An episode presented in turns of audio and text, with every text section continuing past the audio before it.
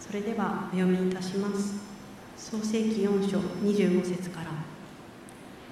アダムは再び妻を知った。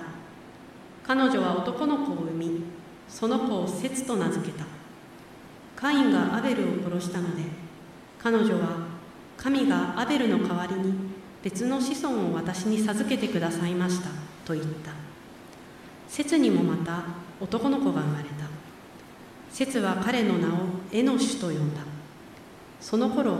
人々は主の名を呼ぶことを始め始めた。これはアダムの歴史の記録である。神は人を創造した時神の似姿として人を作り男と女に彼らを創造された。彼らが創造された日に神は彼らを祝福して彼らの名を人と呼ばれた。アダムは130年生きて彼の似姿として彼の形に男の子を産んだ。彼はその子を節と名付けた。本日はこの箇所より創造主の悲しみを知ると題して説教していただきます。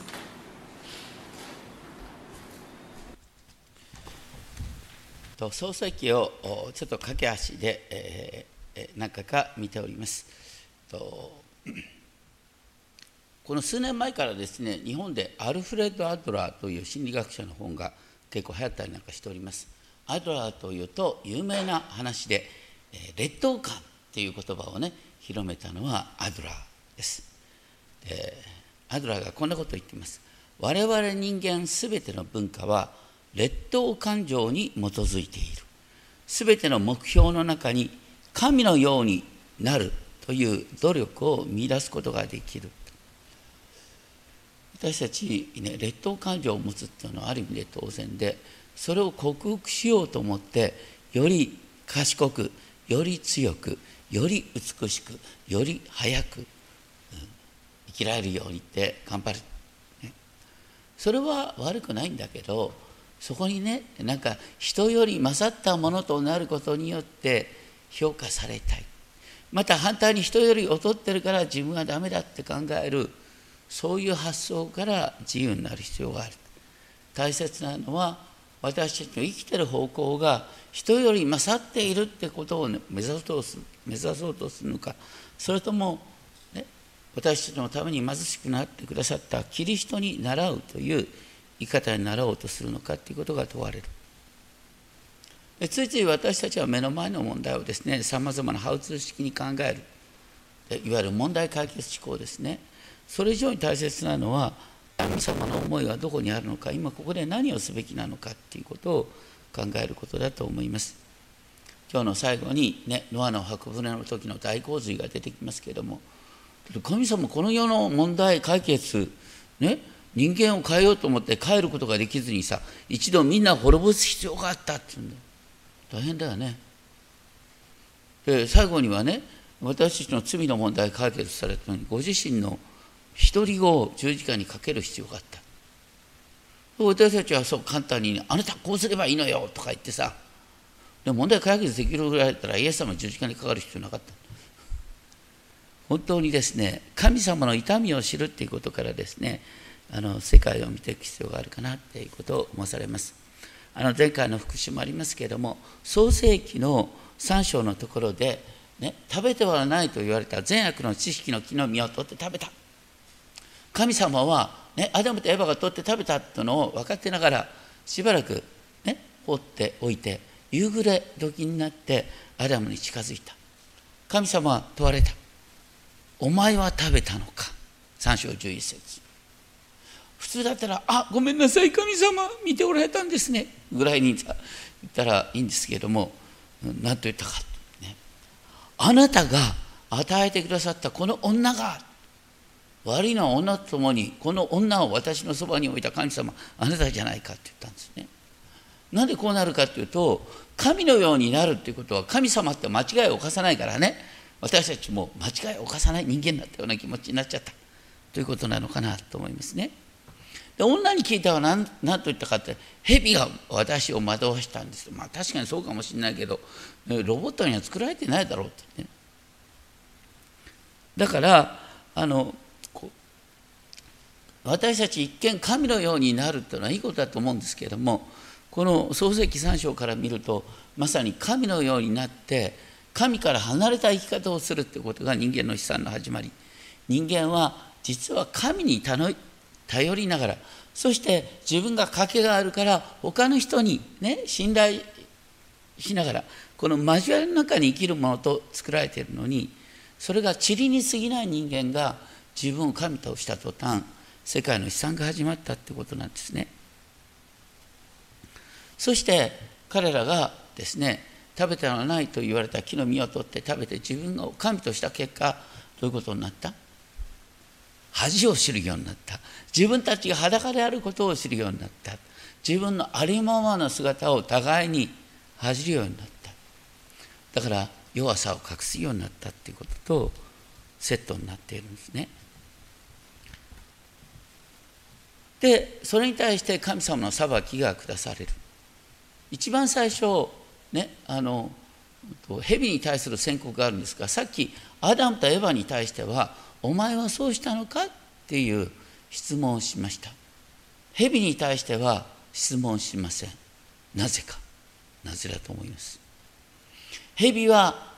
ね動物の中で一番賢いものとして創造されたんだけど神の形ではないんです。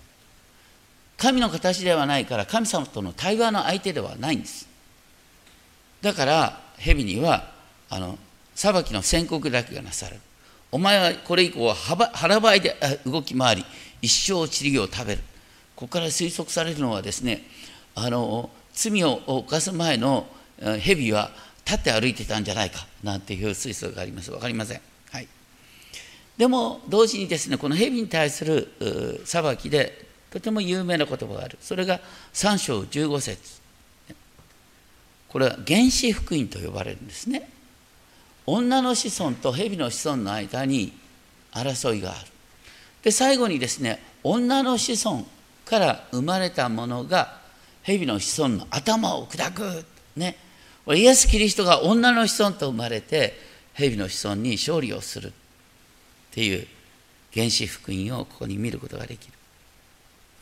で次に女の人に対する裁きは何かっていうとね女の人っていうのは僕の場合ですねあの自分の子供を産むことができるってことに誇りを見出します。でもね裁きとして起きたことは何かっていうとその一番誇りを感じる時に一番の人生の痛みを体験するだから人によって、まあ、出産の痛み違いますけれどもあある人は本当に出産が苦しかった。その時よく分かった。あ全部エヴァのせいなんだ。っていうことがよく分かったって話ね。で次に出てきた裁きは何かっていうとですねあなたは夫を恋したが彼はあなたを支配するよ。知ることになる。これ一般的な夫婦関係で起きることなんですけれども奥さんの方はですね夫を恋したって私に振り向いて振り向いて言ってるんですね。でそれに対して夫は振り向いてって言われれば言われるほどいい気になってですね今度横暴に出てくるっていうですねそういう関係がこの中に出てくる。ここにいる男性はあまり当てはまらないかもしれませんが堕落するっていうのはそういうことだって話なんですね。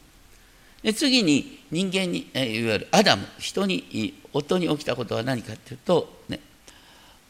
大地はあなたのゆえに呪われたってことなんですね。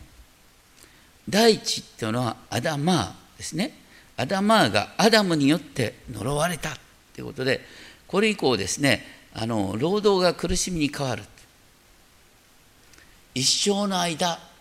働けど働けど生活は楽にならない。下に汗を流しながら働いてってついに塵に帰るんだ。何のために何を夢見て苦しみ疲れ働いて死ぬのかなんていう歌が僕の時代に流行ったんですけどもね。まあとにかくですね苦しみながら働いてですね結局塵に帰っちゃうんだよな。何なんだこれはとか言ってね。悪いのはあなたの勤め先の上司が悪いんではありません。悪いのはアダム。これ以来仕事は苦しみに変わった。会社に行くと不当な要求がある。僕の新しい本のタイトル「職場と信仰。不当な苦しみに遭う時」ね。不当な苦しみは退ければいいんじゃなくて私たちは職場に勤めるってことはいつもね不当な苦しみながら苦しみながら死んで苦しみながら働いて死ぬことになっとんだ。悪いのはアダムだ。そういう中でも私たちはキリストに従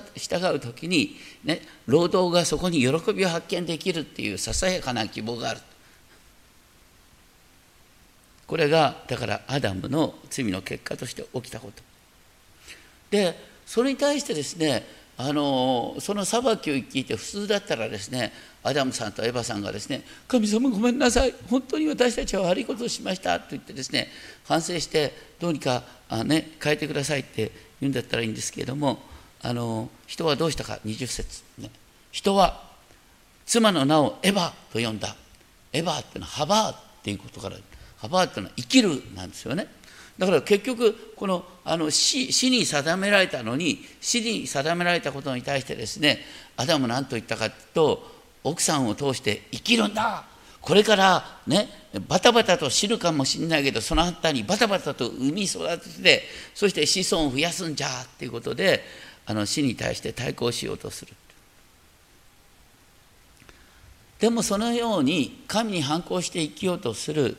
人間に対して神はどうしてくださったか。それは21節。神である主はアダムとその妻のために皮の衣を作って彼らに着せられた。なんで皮の衣が必要になったかというと彼らは神に反抗して自分の裸を恥じるようになった。強がり人生になった。それに対して神様が強がらなくたっていいんだよ。お前の裸を私が覆ってあげるよって言って、ね、神の前から逃亡ししないで済むように神の前に堂々と立てるように彼らのために皮の衣を作ってくださった。っていうことですね。当然ながら皮の衣を作るってことの中に動物の犠牲があったんじゃないか。だからね神の前に自分を正当化してですね神に反抗して生きようとする人に神様は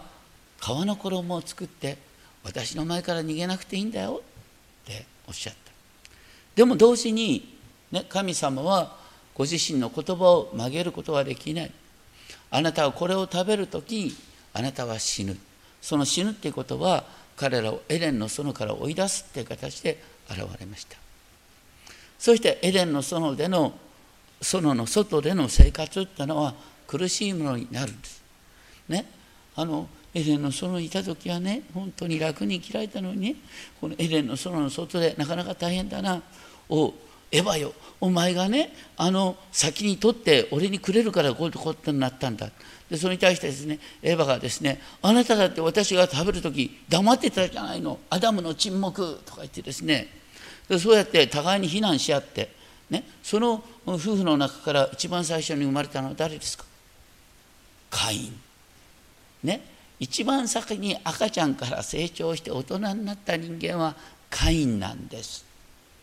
カインは何をする人になったの？弟を殺すものになっちゃった。でここ見るとですね パッと見るとあのなんで神様はですねアベルの捧げ物を受け入れてですねカインの捧げ物を、うん、受け入れなかったのかっていうのはよう分かんないよね。よくこれで説明されることがあるんだよね。神様はね物は食べないけど人間あの生贄はね好まれるということで結局、うんとアベルは動物の生贄を捧げた。それが受け入れられたんだ。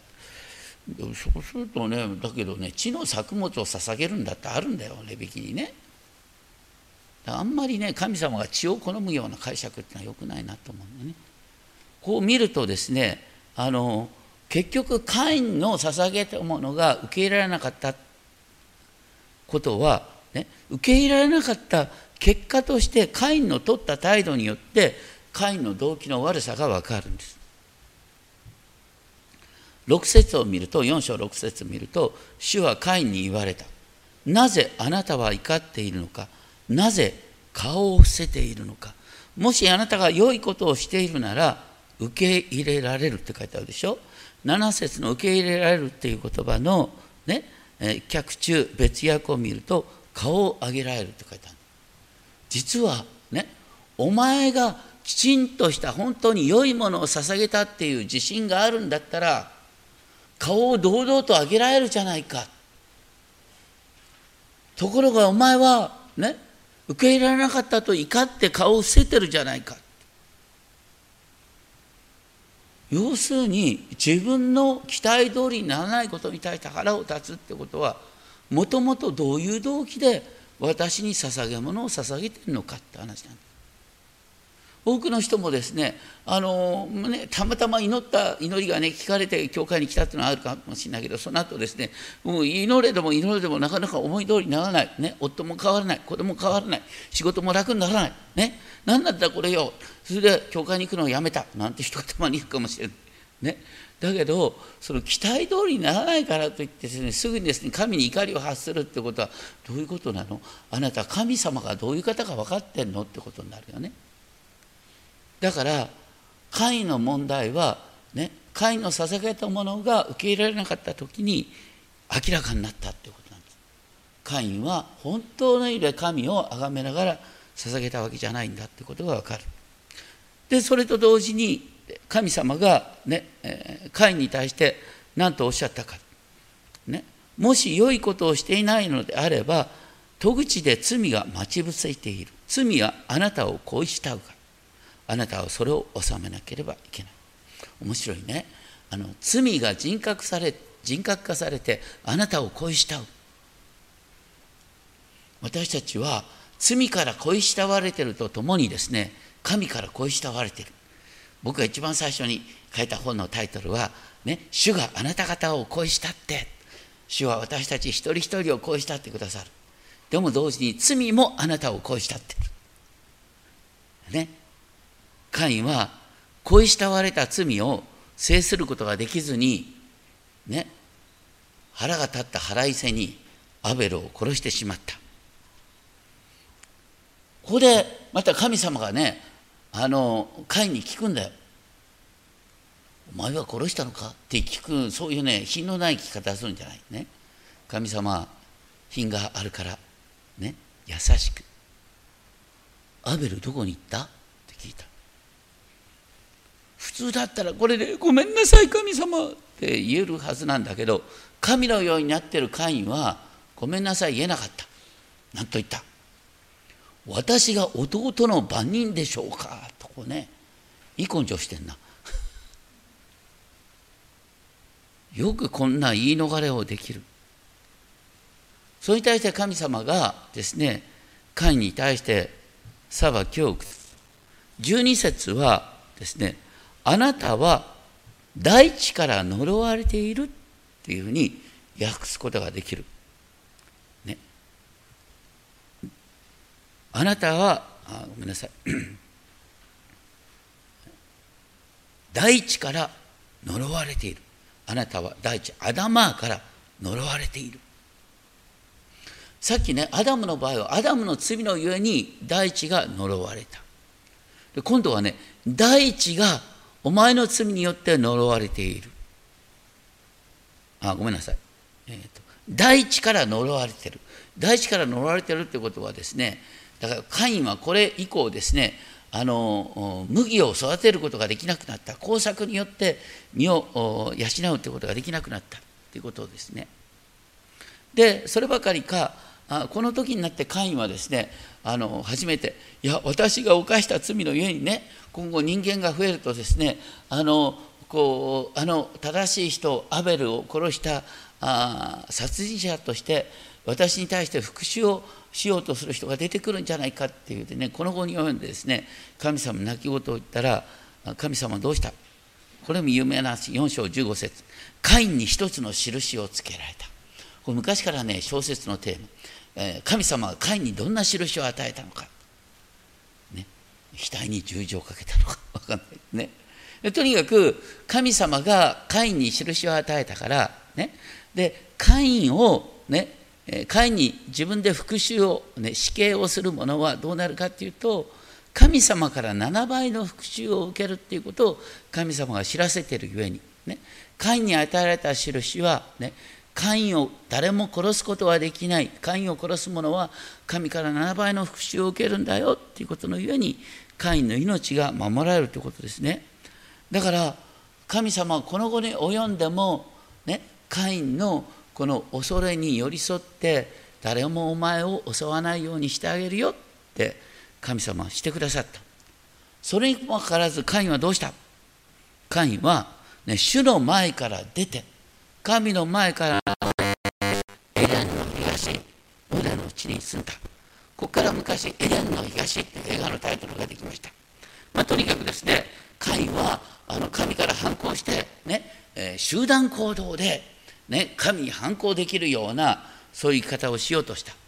で自分が建てた町に自分の息子の名前を付けてですね子子孫々我々はね神と独立して生きるんだよっていう生き方をやった。そしてえっとですねあのアダムから7代目のレメクになってですねレメクは19節4章19節2人の妻を迎えた。これ一夫多妻の始まりね。で夫と妻は一体となるっていう御言葉に反抗して2人の妻を迎えた。そしてこのですねレメクから生まれた3人が出てくる。ね、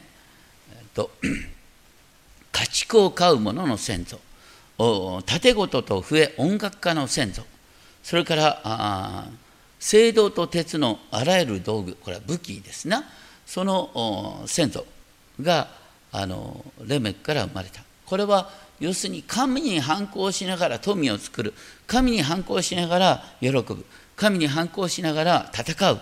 というですね流れ。そういう中で4章の23節を見るとですねレメクは自分の妻たちにですねこう言った。ね。あの私は一人の男を私が受ける傷のために殺すって殺したの方がいいですねあのちょっとね誰かに怪我させられた。それに対してちょっと怪我されたことに対してこう死の復讐を遂げたですね。でこれ以降ですね俺に何か悪いことをするやつは77倍の復讐をですね宣言することによって要するに脅しによってみんな俺に従わせるんだというですね今のヤクザの論理がここから始まった。ね、でヤクザの論理と言わなくたって今核兵器の論理ってのは何？核核使抑止力。要するにねあのお前が核飛ばすとより大きな核爆弾が来るぞっていう脅しの力で互いに自制し合えるっていうのが今の、ね、危ないあのこう平和の原則になってるでしょ？知らないうちにやっぱりこの脅しによってですね相手を押さえつけようっていうカルチャーがここから出てくるわけです。本当に残念なことです知らないうちにねカインの末裔のカルチャーは私たちの中にあるということですね。一方神様はですねあの別の子孫を作った。アダムはですね、えー、アベルの代わりにセツっていう子をですね、えー、産み育てた。セツってのは授けられるっていう意味ですね。そしてこの授けられたセツの子孫ね、その息子の時に、人々は主の名を呼ぶことを始めた。だからこの節の息子の時代に主を礼拝するカルチャーが生まれた、ね、さっきですねあのこのカインのね末裔の中では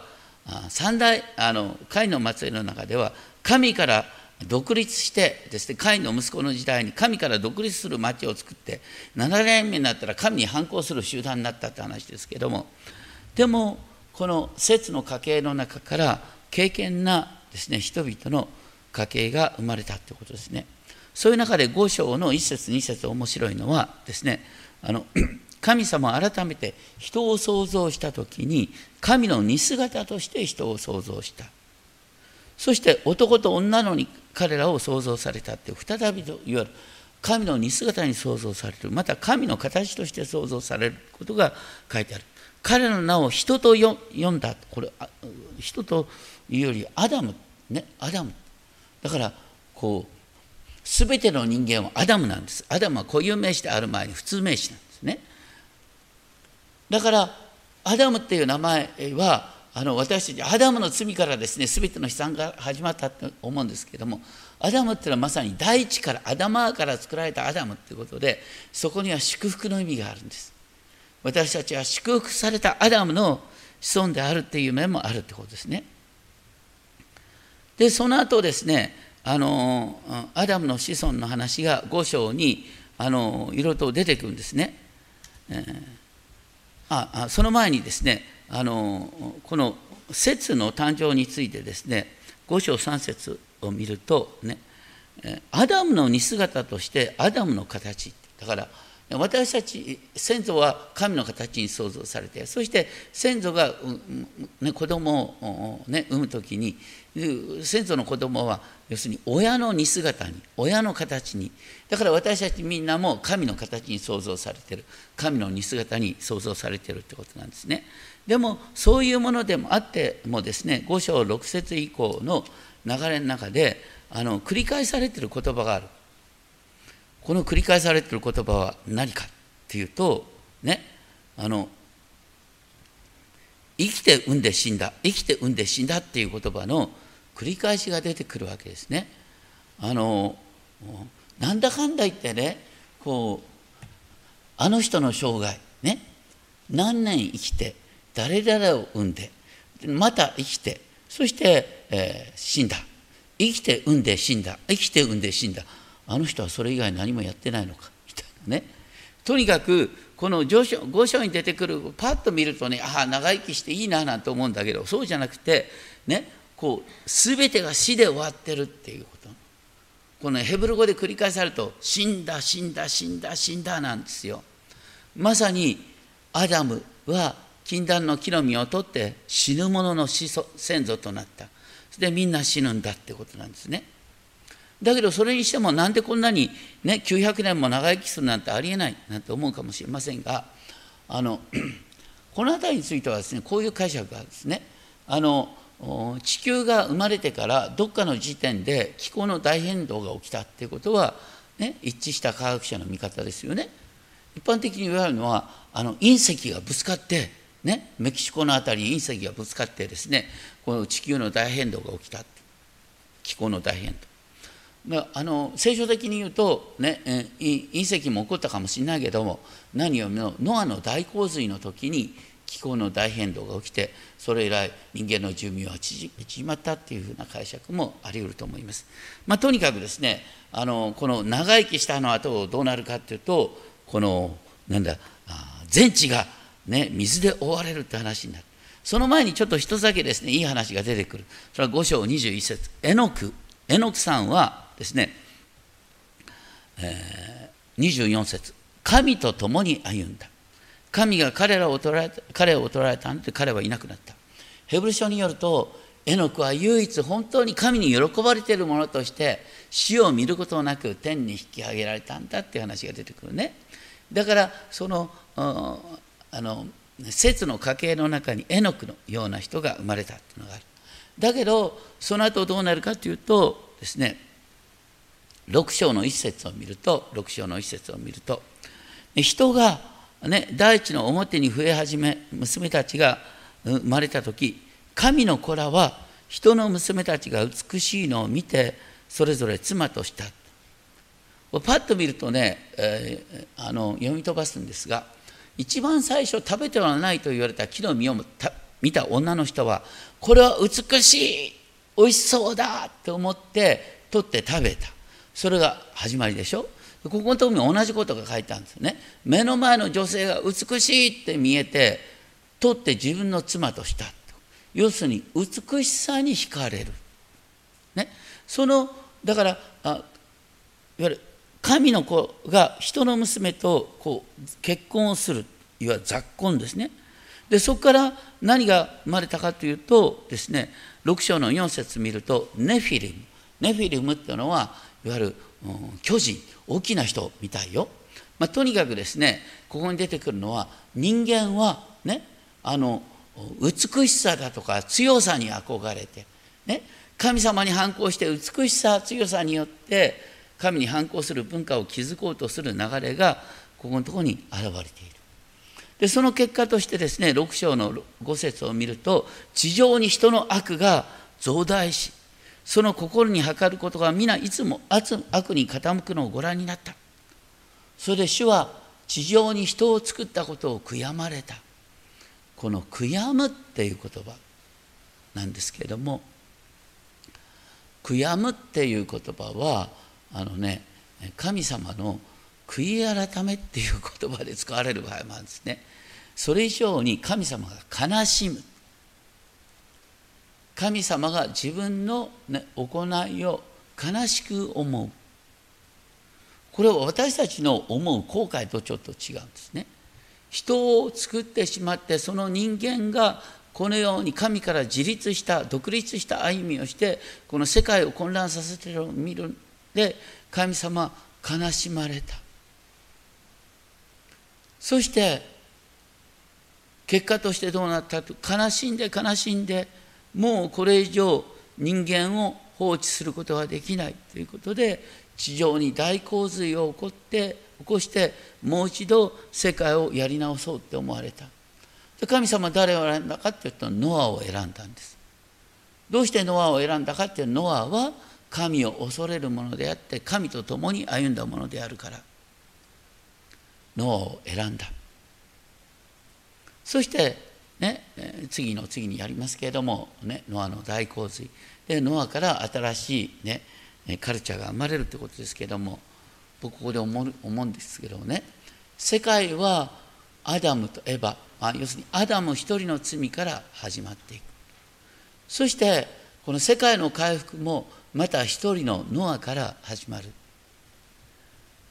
さっき言ったように私たちがより賢くなろうとするより強くなろうとすることは別に悪いことではないんです。それがね人に対する優越感を満たそうという行動になったりそれがいけなくて劣等感になったりそういう人との比較の中で生きるっていうのが愚かだって言ってる。